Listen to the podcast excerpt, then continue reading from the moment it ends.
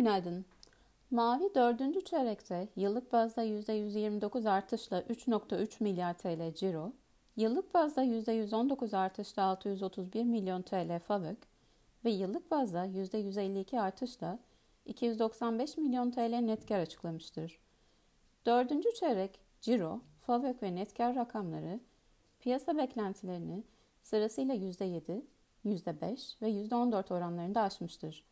İlk çeyreğe ilişkin olarak verilen bilgilerde Türkiye perakende satış geliri Şubat'ta yıllık bazda %98, Mart'ın ilk 12 gününde ise %154 artmıştır. Online taraftaki büyümeler ise %27 ve %157 seviyesindedir.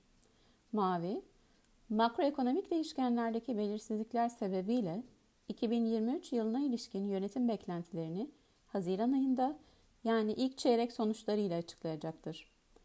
Mavi Yönetim Kurulu %100 bedelsiz sermaye arttırım yapılmasına ve toplam dağıtılabilir karın %30'unun nakit temettü olarak 10 Mayıs'tan itibaren dağıtılmasının genel kurulun onayına sunulmasına karar vermiştir.